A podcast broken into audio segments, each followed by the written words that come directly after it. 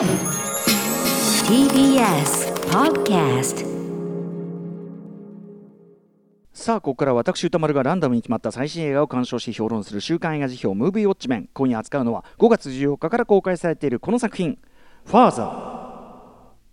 名優アンソニー・ホプキンスが認知症の父親役を演じ2度目のアカデミー主演男優賞に輝いた人間ドラマ。ロンドンに暮らす81歳のアンソニーの視点で老いによる混乱と喪失娘アンとの揺れる絆を描く。共演は女王陛下のお気に入りなどのオリビア・コールマンやダークシティのルーファス・シウェルなど。監督を務めたのは原作となる戯曲の作者でもあるフローリアン・ゼレールさん。第93回アカデミー賞で主演男優賞のほか脚色賞も受賞いたしました。ということでこの「ファーザー見たよ」というね、えーリスナーの皆さんウォッチメンからのね監視報告メールでいただいております。感想ねありがとうございます、えーメールの量はやや少なめ、まあ、あの都内ではね、あの文化村ルシネマ単館上映なのでね、えーまあ、しょうがないんですが、賛否の比率、すべてが褒め、けなす意見ゼロという状態でございました。はい、えーそれもちょっとね、無べなるかなという感じでございます。えー主な褒める意見としては、大変見事な映画、脚本、舞台となるフラット、まあ、アパートですね、えーで小道具や衣装による伏線など、すべてがよくできている。見ていて悲しく辛い映画だったがそれでも見てよかったアンソニー・ホプキンスのアカデミー賞男優賞受賞も納得などがございました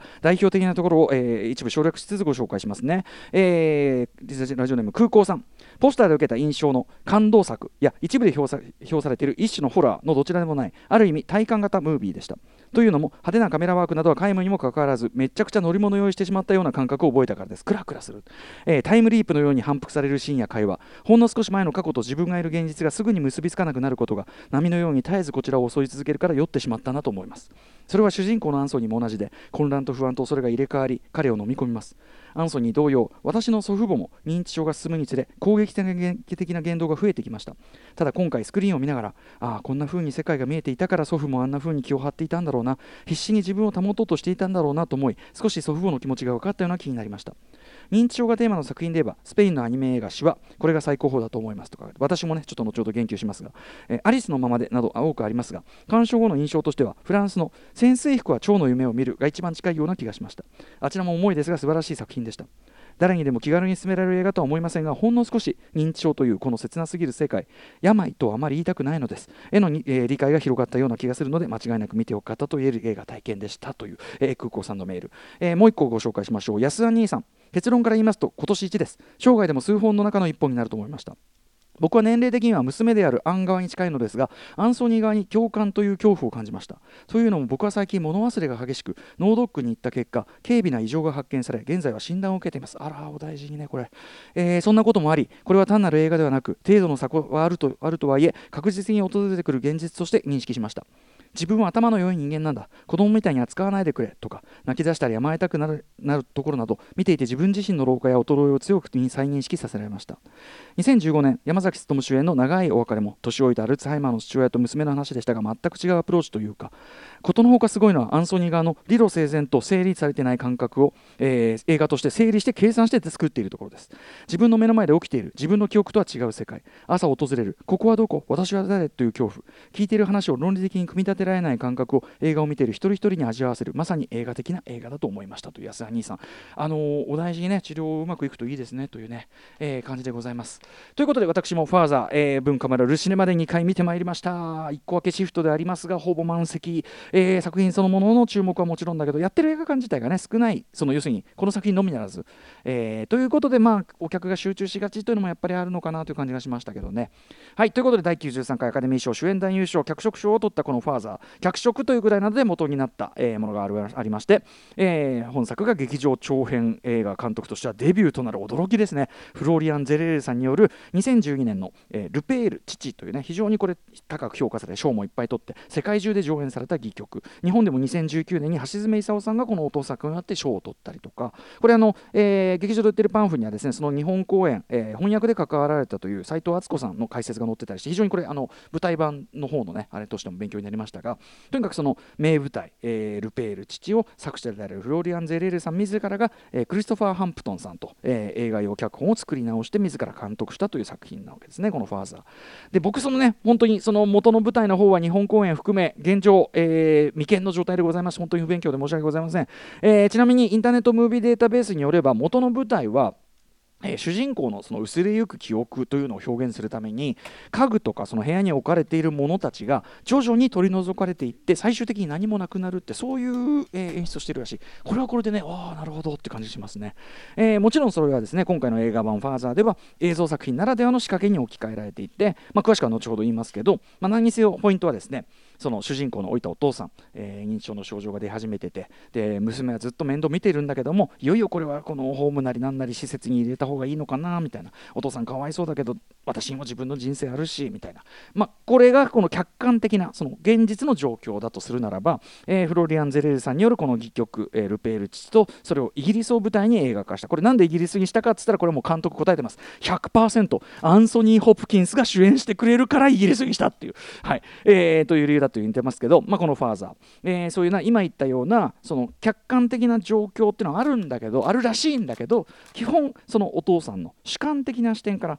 ずっと描くという。ここがまあ特徴になってるわけですね、えー、もちろんこの認知症の方が見ている、えー、感じている世界を主観的に描く、えー、というこの手法自体は特に近年他の作品でもちょいちょい見られるものでもあって、えー、僕が真っ先に連想したのは先ほどのメールにもあった通りです、えー、元はねスペインのパコロカさんという方が書かれたグラフィックノベル、えー、これを映画化した2011年のアニメーション作品「シワ」というのがありまして特にこれの冒頭の描写ですね。初めて見た時は結構びっくりしましたけどね。はい、えー、イグナシオ・フェレイラスさん監督の「えー、シワ」という作品、えーでまあこれあの割と本作「ファーザー」の手法とも重なるところが大きいと思うのでぜひこのアニメーション作品「シワ」も見ていただきたいんですが、はい。えー、これあのちなみに、まあ、日本でもこのねあと元の原作のグラフィックノベルが第15回2011年の文化庁メディア芸術祭漫画部門優秀賞を取ってたりとか、えー、2007年にアメリカであフランスでフランスで刊行されて大変な話題になったということらしいのでひょっとしたら実際フロリアン・ゼレールさんも同作を読んだり見たりして多少影響を受けてたりする可能性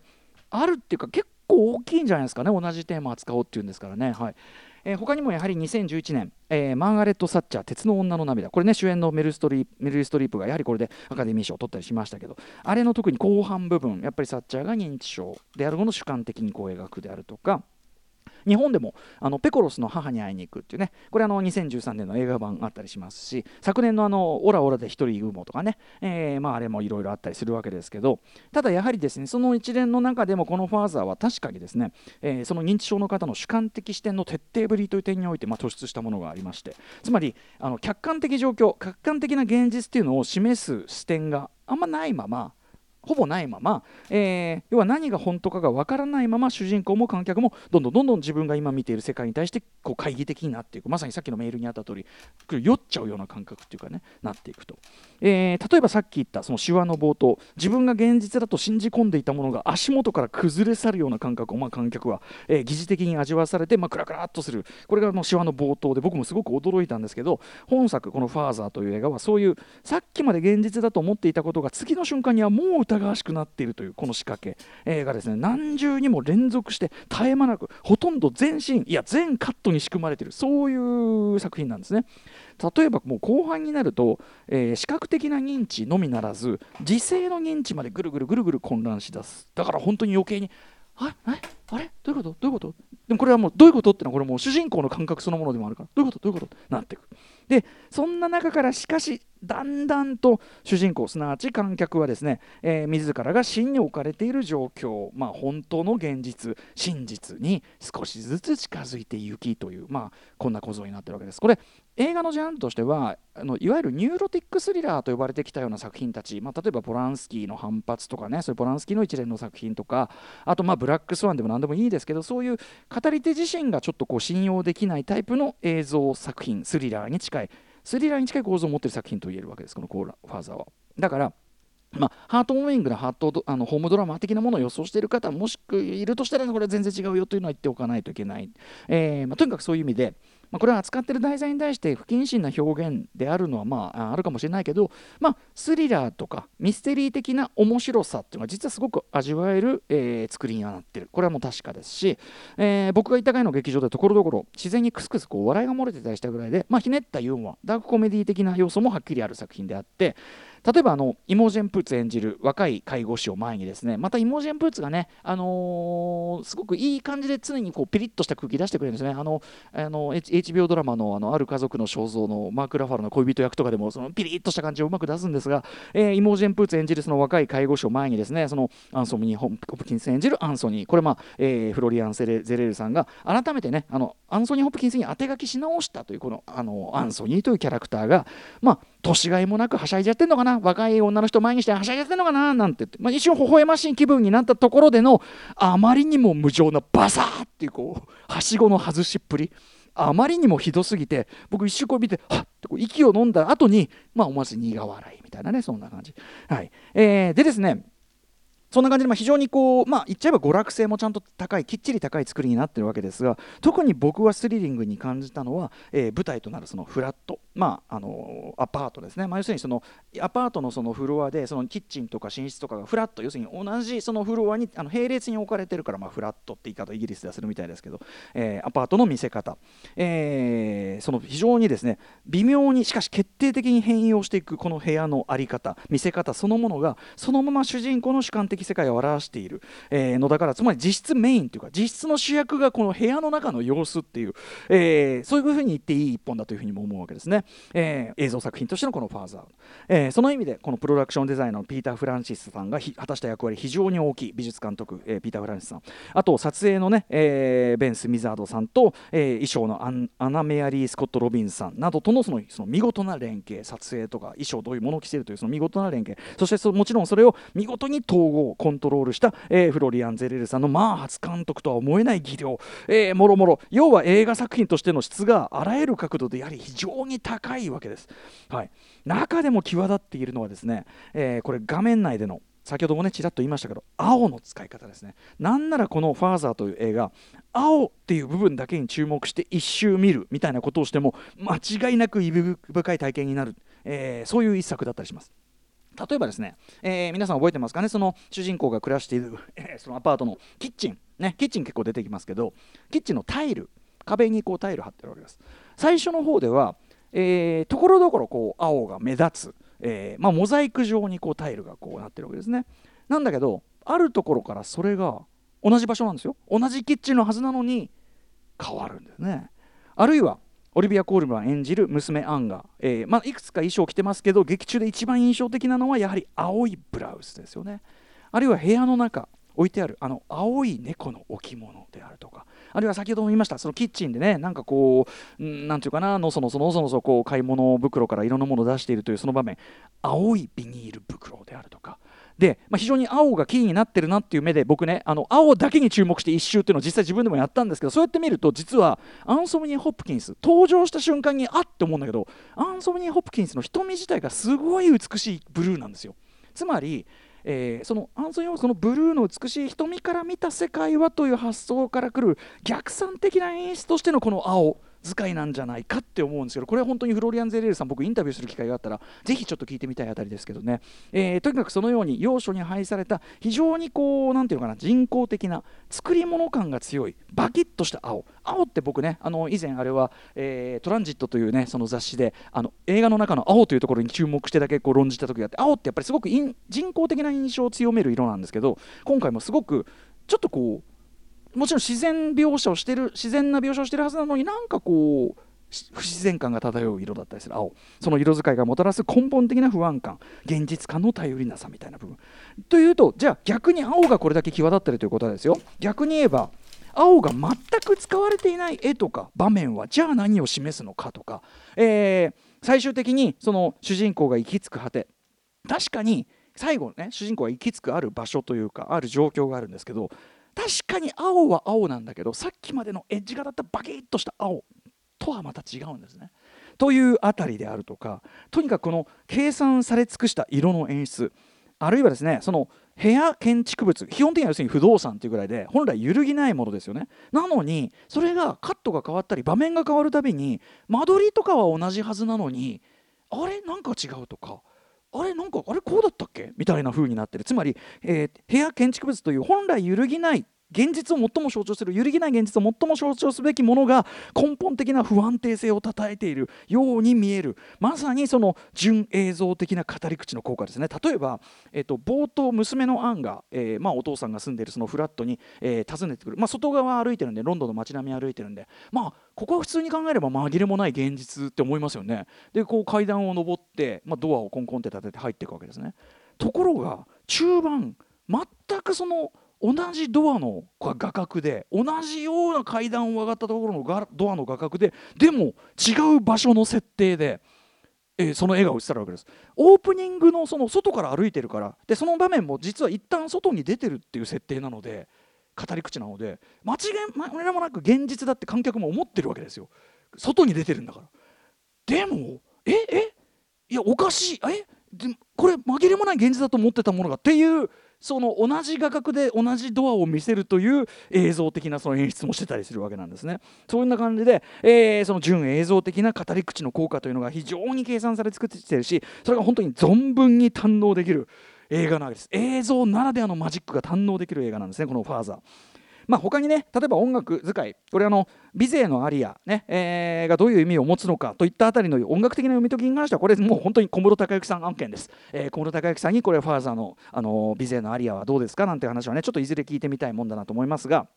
えーまあ、これねあの演技に関してもちろんあのアンソニー・ホプキンス一世一代の名演ぶり。これに関してはもう僕がここであの言葉を出すまでもないことだと思います。もう演技ですからね。もう本当にあの映画を見ていただくのが一番なんですが特にやはり終盤非常に要するに自分を保とうとしてもともとは非常にやっぱり自分は知的な人間である、えー、インテリであるというような、えー、自負が高い方だったからこそあの突っ張っていて要するに人にね先ほどメールにもあった通りです、えー、非常に攻撃的になりがちだったそのアンソニー・ホプキンス演じるアンソニーがラストのラストで急速にこうもう本当にボロボロボロボロって感じで崩れていく。その人間が崩れていく瞬間この不憫さその涙腺刺激度やっぱりただごとじゃないですしあと演技で言えばですね僕は改めてオリビア・コールマンこれはすごい役者だなと思いましたね。あの女王陛下のお気に入りのね条約でもそうでしたけど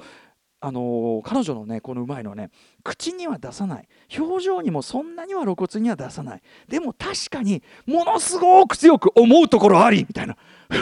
それがねこの感じをしかもね観客にだけ他にその場にいる人もいるんだけど観客にだけ伝わってくる感じで演じるのが本当にうまいんですよね。えー、ということでオリビア・ゴルマやっぱり、あのー、あのアンソニー・ホプキンスに匹敵するやっぱりあのうまさだと思います。あね、あの演じてるあの娘さんのアンもねお父さん大事に確かに思ってるし実際大事にもしてるんだけどそりゃ思うところもあるよね。長年あの育ってくる間中ずっとあんなこと言われ続けてりゃそれは思うところはあるわけですよ。この思うところあり。これをねオリビア・コールマンがすごく演じるのうまいわけですけど、えー、つまりこれは家族という地獄家族という呪いっていう話でもあるんですよね。彼女にとっては実はお父さんとの何十年は地獄だったかもしれないんだよ。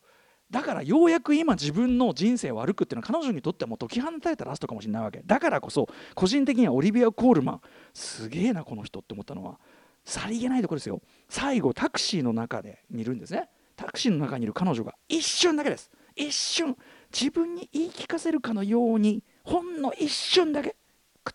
うなずくかのようにちょっと首を縦に振るんですよ。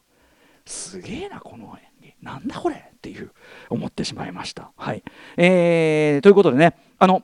もちろんその認知症というものに対する、まあ、理解というかなその当事者にはこう見えているのかもしれない。だから要するに外側の人間この外側の人間たちをね外側の人間の例えばイラつきであるとか、えー、社会側っていうのを象徴するのは男たち2人、えー、マーク・ゲイティスさんと、えー、ルーファス・シーウェルさん2人が象徴するこの、え男が象徴するその外側の視点っていうのがいかにじゃあその内側の人にとっては攻撃的なものに見えるか非常に無慈悲なものに見えるかっていうのをやっぱり疑似的に体験させていただくもらうことでやっぱりその例えば我々が認知症的なというか例えばそういう症状の方に会った時にやっぱり一個気づきとして要するに例えばこの人にはこれがそれは現実なのだからそれを後もがなしに否定してましてそれは怒ったりとかしちゃだめだなっていうそこの一つこう学び気づきにもなるようなもちろん作品であるのはもちろんだし最終的にはこの映画認知症に限らずともですねつまり認知症じゃなくても我々全員が最終的には絶対に我々全員を全員が絶対に待ち受けていること。それは何かといえばこれまで何十年と生きてきた人生が全て無に帰す。これは避けないわけですよね。でその全て無に帰すというその性のサイクル。じゃあなぜ生きるのか生きるって何かみたいなところまで射程が最終的にぐーっとラストで僕は特にあのラストカットで射程がラストの会話とラストカットでぐーっと射程が伸びるんですね。また最後にいきなり。これも含めてですねこりゃすげえ映画だなっていうね、えー、しかもそれ一個も言葉で説明してないっていうか映像的にこう伝わってくるものになってるわけでこれはと文句がつけようがない上質な映画であると言わざるを得ないのが現状ではないでしょうか。はい、ということであのぜひぜひ劇これ以外の言いようがないんだよね。本当に。ぜひぜひこれ劇場で集中した環境で、えー、しかも何周もするちょっと価値がある作品だと思いますよ、えー、ウォッチしていただきたいと思います。では来週の課題映画を決めるムービーガチャタイムです。はい、えー、ということで今ね劇場で見られる作品というところからあのもちろんねチョイスさせていただきました。ということで最初の候補はこちら茜色に焼かれる石井優也監督最新作です。続いてはこちら。ペトルーニャに祝福をあの岩波ホールものでね、えっと、マケドニアかなの作品なんですよね。あの文春にあの監督インタビュー載っててすごく面白そうだなと思いました、えー、3つ目はこちら。グンダーバン優しき裏切り者の歌これはあの実在にあった話をベースにしてるんですもんね、4つ目えー、ジェントルメン、はい、あのー、もうこれはもうガイ・リッチーがあのものすごいガイ・リッチーの手癖で作った感じの すんごい手癖っぽい ジェントルメン、えー、そして5つ目はこちら、えー、劇場版名探偵コナン。ヒーローのだがまあねまあこう現状の日本映画を代表する大ヒット作大エンターテインメントの作でもあってあのリスナーメールもねずっと継続していただいてたんでねやっぱりこれは入れとかないとおかしいだろうということで入れさせていただきました。えー、そして最後の候補はリスナーカプセルですえー、っとラジオネーム都市空足さんかな、えー、次回歌丸さんに推薦したいのはクレナズメです、えー、去年の佐々木インマイマインのような過去の自分たちを思い出してあの頃の友人に会いたくなる見事な青春映画でした。見終わったらきっと学生時代の友人に電話したくなりますよ、えー、藤原季節、えー、若葉龍也成田凌などのメインの役者の演技も見事ながら、えー、前田敦子も強烈でした。ああもう役者陣ね、いいですね、えー、ちなみにこれ監督の松井大悟さん、えー、松井大悟監督自身からも非常に熱いですね。あのぜひあのやってもらいたいななんていうメールもいただいております。ありがとうございます。ということで、えー、山本さんあのちなみにこのねあのコーナーガチャを回すとあの、気に入らなければ1万円払えばもう1回回せるというシステムございますんでね。そうです。これはわかるね。わかるね君。わかるね君。行ってみようレッツガチャタイム。勝負。もちろん集まったお金はねいろんな歌丸さんの誕生日前日来た。リスナー。んリスナーって書いてあおということはリスナー枠、クレナズメです。今さリスナーって映画あったみたいになってたでしょ？クレナズメです。失礼しましたはい。まあいいですね。でもね。ちょうどやっぱりね熱いメールもいただきましたしね。はい、えー、ということでクレナズメねもう見たという方々の感想をお待ちしております。また評論してほしい映画も募集中です。リスナー枠に採用された方には、えー、現金2000円をプレゼントいたします。宛先はどちらも歌丸アットマーク TBS.CO.JP 歌丸アットマーク TBS.CO.JP まで。あとねえーと、番組公式サイトには過去の評論の全文書き起こしアップされておりまして毎週あのすごく読みやすくちゃんと点入れを入れてですねあの喋り言葉以上にちゃんとあの入りやすい感じとかあるいはその、えーと、訂正であるとか補足情報とかそういうのも入れてますんでなんか例えば皆さんあのあの作品の歌丸のあれどうだったかななんつってね、えー、後から参照していただくそんな感じでアーカイブ、えーと、2000何年だろう2015年ぐらいかな。あのマネーショートからこっち全部ねありますんでね。こちら参照していただければと思います。以上週刊映画辞表ムービーウォッチメンでした。この後はライブダイレクトアンジェラ番組初登場です。やった